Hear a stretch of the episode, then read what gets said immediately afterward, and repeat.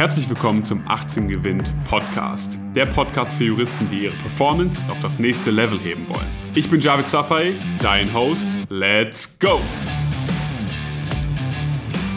Herzlich willkommen zu einer neuen Folge vom 18 Gewinnt Podcast. Ich habe heute mal wieder einen spannenden Gast hier. Sie hat eine beeindruckende Karriere hinter sich, ist eine Inspiration für viele Frauen. Eines ihrer Statements ist, wer führen will, muss inspirieren können. Herzlich willkommen, Frau Dr. Lena Lindemann. Vielen Dank. Ja, schön, Sie dabei zu haben, äh, Frau Dr. Lindemann. Ähm, um mal einzusteigen in das kleine Interview, ähm, würde viele Personen aus unserer Community interessieren, wie sieht Ihr Arbeitsalltag aus? Also kurz vielleicht ähm, sozusagen am Rande. Sie leiten ja den Bereich Arbeitsrecht und Mitbestimmung bei der Ergo AG, haben also viel Verantwortung, haben aber abgesehen davon natürlich auch eine sehr spannende Karriere hinter sich. Und ja, viele würden interessieren, wie sieht Ihr Alltag aus? Ja, was ist es sehr abwechslungsreich? Können Sie uns da ein paar Eindrücke geben? Sehr, sehr gerne tue ich das. Ich muss äh, tatsächlich noch einmal überraschen und korrigieren zugleich zu Beginn, weil ich gewechselt habe. Also ich bin nach wie vor bei der ERGO, was Sie äh, zutreffend gesagt haben. Ich leite aber mittlerweile nicht mehr den Bereich Arbeitsrecht und Mitbestimmung, dazu vielleicht gleich noch mal mehr, sondern habe mhm. die Komfortzone der Juristerei verlassen ähm, und habe äh, und äh, leite inzwischen das Personalmanagement äh, bei der Ergo okay. äh, in Düsseldorf. Äh, und damit fallen ähm, neben manchen Randthemen, die immer noch aus dem Arbeitsrecht kommen, äh, vor allem äh, so Themen wie die Verantwortung des Recruitings, des Employer Brandings, wie positionieren wir uns als Arbeitgeber, als Ergo, wie bekommen wir die äh, Top-Talente, sei es Juristen, aber sei es auch ganz viele andere Berufsbereiche zur Ergo? Ähm, und das ist neu für mich, äh, ist auch noch nicht so lange her, der Wechsel, äh, und sehr, sehr spannend äh, zugleich. Ja, kann ich mir vorstellen. Also äh, ja. Employer Branding und generell auch das Thema Recruiting für so einen großen Konzern zu leiten. Ähm, da sind ja die Aufgaben wahrscheinlich sehr, sehr vielfältig. Wie, wie läuft das da im Alltag bei Ihnen ab? Ist es jeder Tag ist anders oder wie, wie, wie läuft das? Das trifft es ziemlich gut. Ähm, jeder Tag ist anders. Man kann nicht planen. Man kommt morgens ins Büro und weiß nicht, wie man abends wieder rausgeht. Außer, dass man weiß, oder ich in der Regel weiß, dass ich schlauer bin, als ich äh, war, als ich morgens reingekommen bin, weil ich einfach wahnsinnig viel lerne mhm. von dem, was wir machen. Wir sind ganz ganz nah dran. Mm, wir ähm, betreuen eben das ganze Business äh, der Ergo, was die, was die ganzen HR-Themen angeht. Ähm, also was sind die äh, Leute, die gebraucht werden, äh, sei es von extern reinkommend, aber auch von intern. Wo sind da die Talente, die wir äh, gut positionieren können? Was sind so die alltäglichen Personalthemen der Mitarbeiter? Ähm, also ganz bunte Mischung. Wir betreuen vor allem natürlich die Vorstände und auch die Executives äh, mhm. bei, bei ganz vielen Führungsthemen. Also bunt, äh, bunt gemischt, ähm, aber in einer Zeit, die natürlich gerade fürs HR, für den ganzen Personalbereich super spannend ist. Ja. Äh, und insofern bin ich äh, jeden Tag aufs Neue froh, dass ich dabei sein darf und mitgestalten darf äh, und mit ganz, ganz viel Spaß bei, bei der Sache. Okay, das hört sich sehr, sehr spannend an. Wie sind Sie denn zu dieser Entscheidung gekommen, entsprechend jetzt den, den Bereich zu wechseln, einen Bereich zu gehen, wo Sie sagen, ein bisschen weg aus der Komfortzone? Was hat Sie dazu bewegt? Ähm, bewegt hat mich dazu letzten Endes, dass ich äh, immer auf der Suche äh, nach Neuem bin auch oder nach besser zu werden, auch nochmal ein Skillset zu verbreitern.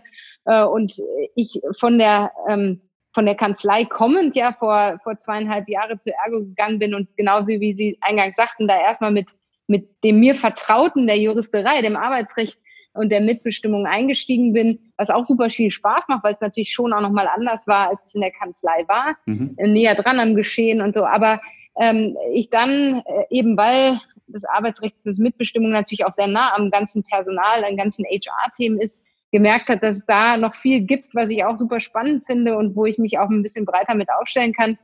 Äh, und als ich dann die äh, Chance ergab, habe ich zugeschlagen und habe jetzt ein Team, was noch mal größer ist als, ähm, als, äh, als das Arbeitsrecht- und Mitbestimmungsteam, was auch noch mal ganz neue Herausforderungen, was das Thema Führung angeht, mit sich bringt. Und insofern äh, musste ich nicht lange gebeten werden und habe zugeschlagen und äh, bin, habe es noch keine Sekunde bereut. Auch wenn ich natürlich immer wieder das klassische Arbeitsrecht vermisse, aber es gibt noch genug Schnittstellen. Ja, verständlich. Ja, die, die nächste Frage, die jetzt natürlich kommt, ist, wie, wie groß ist denn aktuell Ihr Team? Für wie viele Leute haben Sie Verantwortung? Ähm, momentan äh, sind es 30 äh, Leute, also auf verschiedenen äh, Gruppen aufgeteilt, roundabout. Ähm, und das gibt einfach ja, mir die Gelegenheit, mit ganz vielen auch unterschiedlichen Leuten zusammenzuarbeiten äh, viel über das Thema Führung zu lernen, viel über mich zu lernen ähm, mich ja immer wieder auch inspirieren lassen von anderen Führungskräften, die, die um mich herum sind, mit denen ich mich austauschen kann. Ähm, und es ist, macht wahnsinnig Spaß, äh, da einfach auch äh, ein bisschen ein Stück weit voranzugehen, mitzugehen und dann auch was bei der Ergo zu bewegen. Hm. Sehr, sehr spannend. Und mit, mit viel Verantwortung ja. kommt jetzt natürlich auch viel Druck dazu. Ja. Okay, das heißt, viele Augen sind auf einen gerichtet. Man muss wirklich entsprechend abliefern, immer und immer ja. wieder. Wie gehen Sie mit dem Druck um? Ich ähm, habe, glaube ich, den Vorteil, dass ich, äh, wenn, dass ich früh gelernt habe, mit ganz hohem Druck umzugehen. Ich war als äh, schon als junges Mädchen, aber bin relativ schnell zum Leistungssport gekommen. Ich glaube, ich habe mit mit zehn äh, bin ich schon in den Leistungssport im Basketball eingestiegen und habe dann über einen langen Zeitraum ähm, Basketball gespielt, auch auf einem äh, Niveau äh, und in der Umgebung, wo man dann irgendwann schnell auch unter Druck stand. Ich habe in der Bundesliga gespielt, habe in der Nationalmannschaft, in der Jugendnationalmannschaft gespielt. Also war immer äh, oder schon früh damit konfrontiert, im äh, Spot-on ähm, dann auch performen zu müssen. Ähm, und ich glaube, dass das prägt, also jedenfalls hat es mich geprägt, ähm, früh geprägt, aber dann auch das ganze Studium und Sie wissen es besser als ich. Wir sind ähm, alle, glaube ich, dann auch durch das, durch das Studium und durch das oder Jura-Studium und Referendariat viel Druck gewohnt. Ähm, und das prägt und davon äh, profitiere ich Tag für Tag. Ähm, und mhm. ja, der Druck wird anders, der Druck, die Visibilität wird eine andere, aber dieses, dieses Gefühl, das kenne ich. Ähm, und dann äh, lernt man auch immer mehr, auch damit umzugehen und sich anzupassen an die unterschiedlichen Arten von Druck und das auch nicht immer ungefiltert weiterzugeben. Das ist auch ein ganz, ganz wichtiger Punkt, äh, wenn man Teams führt. Ähm, insofern ähm, arbeite ich da ständig an mir, aber bin auch ein Stück weit vorgeprägt und das macht es äh, an vielen Stellen mhm. leichter. Ja, man kennt ja das englische Sprichwort äh, Thrive under Pressure, ja, sozusagen yes. unter dem Druck, ja, wird man einfach ja. besser, man wird gezwungen dazu besser zu werden.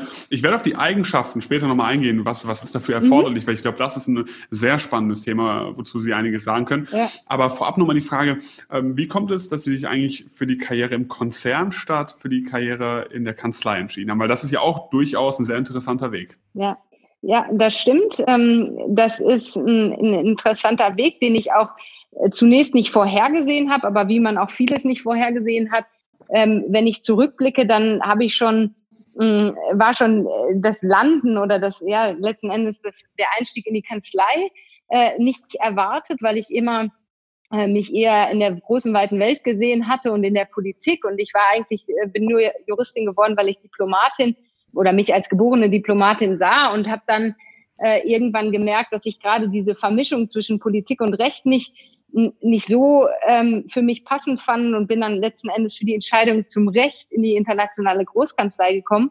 Und da hatte ich ähm, eine total spannende Zeit, habe super viel gelernt ähm, über mich, über das Arbeitsrecht, aber auch eben äh, über die Juristerei und aber, und da das beantwortet jetzt Ihre Frage, war natürlich auch immer nah dran an den Mandaten und, äh, und an den Mandanten vor allem. Und das waren äh, natürlich häufig Konzerne. Und äh, ich habe mich immer wieder dann gefragt, äh, wo geht mein Weg hin? Und habe aber dann irgendwann gemerkt, natürlich in der intensiven Zusammenarbeit mit den Konzernen und mit den Personal- und auch Rechtsabteilungen, dass ich super spannend finde, dass ich, äh, dass ich meinte, da was zu sehen, was mir bei der Kanzlei ein bisschen gefehlt hat, nämlich äh, Dinge auch zum einen von Anfang bis zum Ende mitzubekommen. Also nicht nur, wenn das Kind häufig schon in den Brunnen gefallen ist und man dann versucht, irgendwas äh, rechtlich sauber aufzuarbeiten oder eben auch sauber zu machen, zu begutachten, sondern schon von Anfang an mitgestalten. Und das äh, habe ich im Konzern gesehen, dass es ein bisschen besser ging.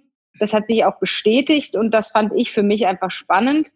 Und hinzu kommt, dass ich ähm, das, was viele Juristen, glaube ich, abhält von der Konzerntätigkeit, äh, total reizvoll fand. Und das ist so diese Unternehmenspolitik. Mhm. Also das ist unheimlich viel kommt, äh, politisch. Wer spricht wann, mit wem, äh, worüber. Ähm, und äh, das schreckt viele ab und mich hat es irgendwie ange, ähm, äh, angefixt und, ähm, und insofern habe ich da mich nach fünf Jahren, als ich mich so ein bisschen entscheiden musste, dafür entschieden ähm, und ähm, ja, finde es total spannend, weil eben äh, da mehr ist als eben die Juristerei, sondern da geht es auch viel um, um, um Politik und, und, wirtschaftliche Zusammenhänge und so. Und das finde ich spannend. Mhm. Was, was ich vor allem bei Ihrer Story sehr, sehr spannend finde Und was ja auch eine Frage ist, die viele beschäftigt, in welchen Bereich gehe ich? Ja? Viele ja. haben ja so ein bisschen Angst, sich festzulegen nach dem ersten Examen, nach dem zweiten Examen, wo mache ich meine Station jetzt im Ref? Ja. Aber vor allem dann auch nachträglich, ja, die sagen, wenn ich das jetzt gemacht habe, dann, dann ist das für immer sozusagen. Man hat so ein bisschen Angst davor und drückt sich so ein bisschen davor, sich manchmal zu entscheiden. Bei Ihnen sieht man jetzt, Sie haben ähm, ja im internationalen Strafrecht promoviert. Mhm. Ja, Sie haben dann in der Großkanzlei im Arbeitsrecht gearbeitet, sind jetzt im Konzern. Ähm, was würden Sie jemand raten, wenn, wenn jemand sagt, ich weiß nicht, in welche Richtung das geht? Ja, was, ja. Wie kann ich das herausfinden? Was würden Sie da jemand raten? Ich würde sagen, just do it, just try. Ähm, weil ich die Erfahrung gemacht habe, einmal an mir selber, aber auch natürlich in unzähligen Gesprächen auch mit, mit anderen, die um mich herum sind, aber jetzt auch nochmal aus der Recruiting-Brille und aus der Mentorenbrille, aus der Menti-Brille, habe ich, glaube ich, mittlerweile einen ganz guten Blick darauf ähm, und würde jedem raten, auszuprobieren und äh, nicht dieser, dieser, diesem, ja, diesem, dieser äh, Überlegung zu verfallen, man müsse sich spezialisieren oder man müsse jetzt irgendwie in eine Richtung gehen und sich festschreiben. Äh, ich glaube, ähm, das Allerwichtigste ist, dass man etwas macht für den Moment, wo man meint, es ist was, da lernt man was, da lernt man äh, Handwerkzeug oder aber auch einfach viel über sich selbst und dann immer wieder reflektiert, ähm, was bin ich richtig, wo stehe ich gerade, wo will ich eigentlich hin und, ähm, und einfach auch den Mut hat, äh, dann für sich selbst zu erkennen, nee, das ist es jetzt gerade nicht äh, und dann das Selbstbewusstsein haben, den, äh, den, die Richtung nochmal zu wechseln oder einfach in, andere, äh, in einen anderen Weg zu gehen. Äh, ich glaube, ähm, dann kommt man am allerweitesten und da kommt letzten Endes nicht drauf an, ob man jetzt irgendeine rote Linie, vermeintlich rote Linie verfolgt. Ja. Also äh, in anderen Worten, es gibt eigentlich nicht so den perfekten Weg, wo man sagt, ich muss das jetzt so und was, wenn jetzt in meinem Lebenslauf drinsteht, ich war ein Jahr hier oder dort. Äh, am Ende des Tages ja, sollte man darauf achten, dass man lernt und sagt, ich ja. lerne, wo ich gerade bin. Ja. Gerade für die Leute, die jetzt sagen, ich bin noch vor 30 oder gerade Anfang 30, geht es ja ums Lernen, ne, primär. Ja, es geht, okay. Ja. es geht ums Lernen und es geht darum, sich zu einer Persönlichkeit zu entwickeln, die man die man ist. Und ich glaube, das gilt gerade für Juristen. Ich meine, ähm, auch als Mandanten, ich bin ja jetzt eher dann in der Mandantenrolle als in der Anwaltsrolle. Ähm, mhm. Da macht es mir viel mehr Spaß und der Mehrwert ist auch ein viel größerer, mit Leuten zusammenarbeiten, die, die sich selbst reflektieren, die wissen, die immer wieder auch adjustieren und nicht irgendwie in der Einbahnstraße rennen und eigentlich nur irgendeinen vermeintlich äh, roten, geraden Lied, äh, Weg äh, verfolgen. Finde ich wenig inspirierend. Ich finde die Leute, die äh, einfach immer gucken, dass sie lernen, viel, viel spannender. Ja, und das ist jetzt für alle, die gerade zuhören, ein Wake-up-Call, ja, einfach mal zu sagen, hey, ich schaue mal über ein bisschen über den Tellerrand ja. hinaus und guck mal, was mir Spaß macht. Genau, so ist ähm, es. Kommen wir zu den Eigenschaften zum Thema Führung. Ja, mhm. Sie hatten es ja gerade schon angesprochen, Leistungssport. Man sieht ja immer wieder im Leistungssport diese ganze Teamplayer-Eigenschaften, die man dort entwickelt, aber auch diesen Biss, ich ziehe das jetzt ja. durch. Das sind Sachen, die einen vielen anderen Bereichen noch weiterbringen. Wenn es jetzt um das Thema Führung geht, ja, welche Eigenschaften muss Mann bzw. Frau in dieser Konstellation mitbringen, um wirklich dort Karriere zu machen, wenn man wirklich sagt, ich möchte irgendwann führen? Ich glaube, allen voran steht die Leidenschaft und das Brennen für etwas und eine Begeisterung für etwas, weil wenn man die selber spürt, wenn man die selber hat und wenn man ähm, ja selber für etwas brennt, dann ist das authentisch und dann zieht es andere mit. Und ich glaube, die wesentliche Eigenschaft, die gute Führungskräfte mitbringen, sind, also die klassischen Leadership sind halt Leute zu begeistern, zu motivieren und mitzunehmen. Mitzunehmen für eine eigene Vision und da kommt das nächste, was ich wichtig finde.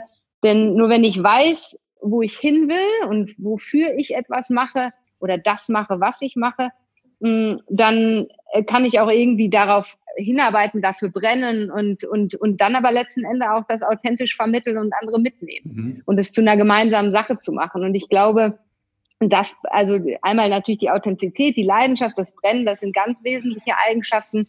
Und dann ein Punkt, der mir immer ganz, ganz wichtig ist, ist Zuhören. Man muss als Leader zuhören können, äh, und zwar äh, nachdem man Fragen stellt. Fragen stellen und dann zuhören und verstehen und nicht nur reden, selber reden und irgendwie meinen, man, man wüsste, wie es geht, sondern die Leute im Team haben, denen man Fragen stellt, denen man zuhört, um dann aber zu lernen und nicht nur um irgendwie selber zu erzählen. Und ich glaube, das macht äh, Führung aus. Mhm. Diese Erkenntnisse, die Sie gerade nennen, wo, wo, sind die sozusagen im Prozess entstanden? Haben Sie gesagt, da bin ich irgendwie zugekommen im Laufe dieses Prozesses? Hat Sie jemand darauf gestoßen gesagt, hier, zuhören, das ist wichtig? Oder äh, wie sind Sie dazu gekommen, diese Erkenntnisse zu erlangen?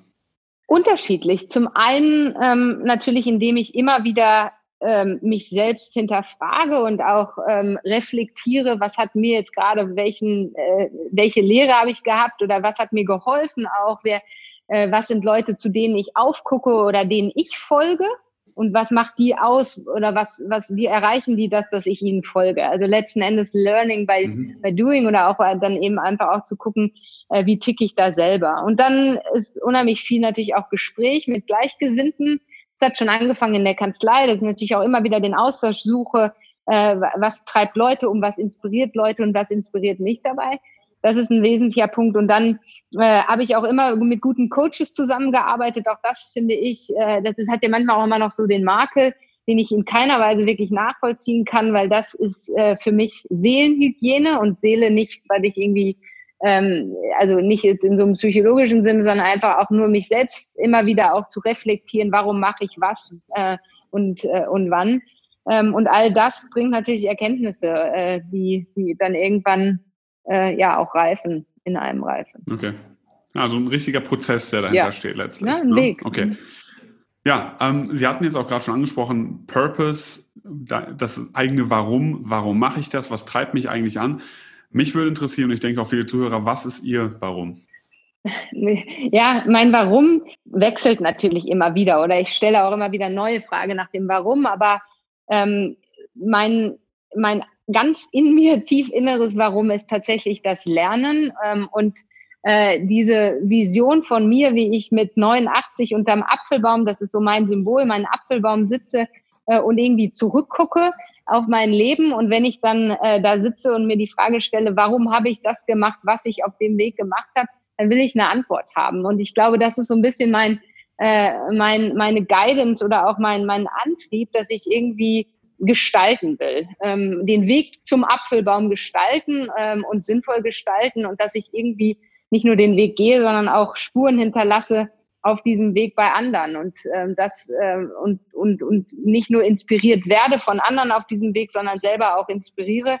Ähm, und das ist mein Warum und das treibt mich jeden Tag aufs Neue äh, an. Ja, das, das, das, sieht man tatsächlich heutzutage nicht mehr bei sonderlich vielen Menschen. Ähm, ich, ich denke, ein großes Problem bei ganz vielen jungen Menschen ist vor allem, man wird halt konstant abgelenkt. Man ist die ganze Zeit abgelenkt ja. über Social Media und guckt links und rechts ja. und man hat eigentlich gar nicht mehr wirklich Zeit zu reflektieren. Warum mache ich das mhm. und so weiter. Man hat viel zu wenig Zeit für sich. Ähm, nehmen Sie sich da aktiv Auszeiten, wo Sie sagen, das ist jetzt Me-Time, wo ich einfach mit niemandem spreche und mich weiterbilde oder sowas in die Richtung?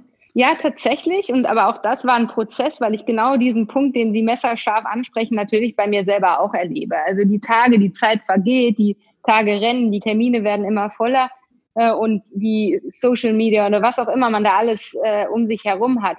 Ähm, und das ist ein endloses, ein endloses Rad, wenn man es nicht selber bremst. Und ich glaube schon, äh, dass jeder von uns sich genau diese Fragen stellen muss. Wann sind die Me-Time oder wann sind die, die Denkzeiten, wie ich sie für mich nenne, äh, und die auch konsequent einbaut und ähm, im Kalender blockt, aber auch allen anderen um sich herum dann äh, äh, bewusst macht, dass, das, dass, dass, dass die Zeiten sind, in denen man halt denkt oder liest oder einfach nur im Wald geht und das, ich achte da schon drauf. Immer noch natürlich äh, viel weniger als ich, als ich möchte und das ist ein harter Kampf, aber es ist total wichtig, genau aus den Gründen, die Sie ansprechen.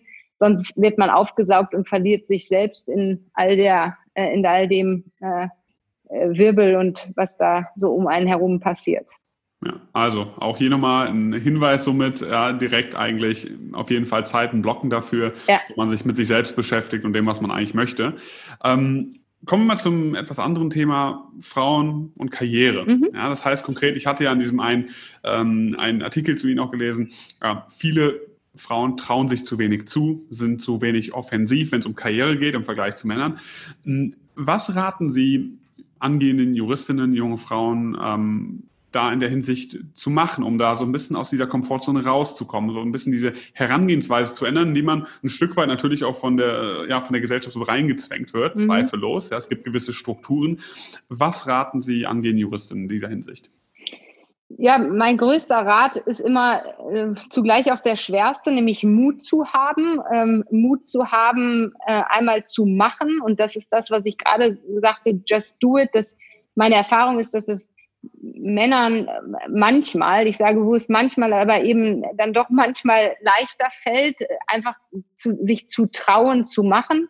ähm, als, als Frauen, die dann häufig immer noch mal mehr abwägen oder dann auch noch mal mehr planen wollen, wann passt welcher Schritt in irgendeine vermeintliche Karriereplanung. Und ich glaube, mh, da können Frauen, da können wir zum Teil von Männern noch mal lernen, die dann einfach sagen, okay, ich mache jetzt den Schritt, weil es sich irgendwie spannend anhört, weil, weil es jetzt passt und dann mal gucken, was dann kommt und eben äh, nicht diese, äh, diese Gewissheit suchen, dass das dann der richtige Schritt zur richtigen Zeit ist. Und das hat natürlich häufig dann auch mit, mit Gründen, wann, sind, wann ist der richtige Zeitpunkt, Familie zu gründen? Kann ich jetzt noch einen Job wechseln, äh, wenn ich doch vielleicht dann zu irgendeinem Zeitpunkt äh, äh Familien planen möchte?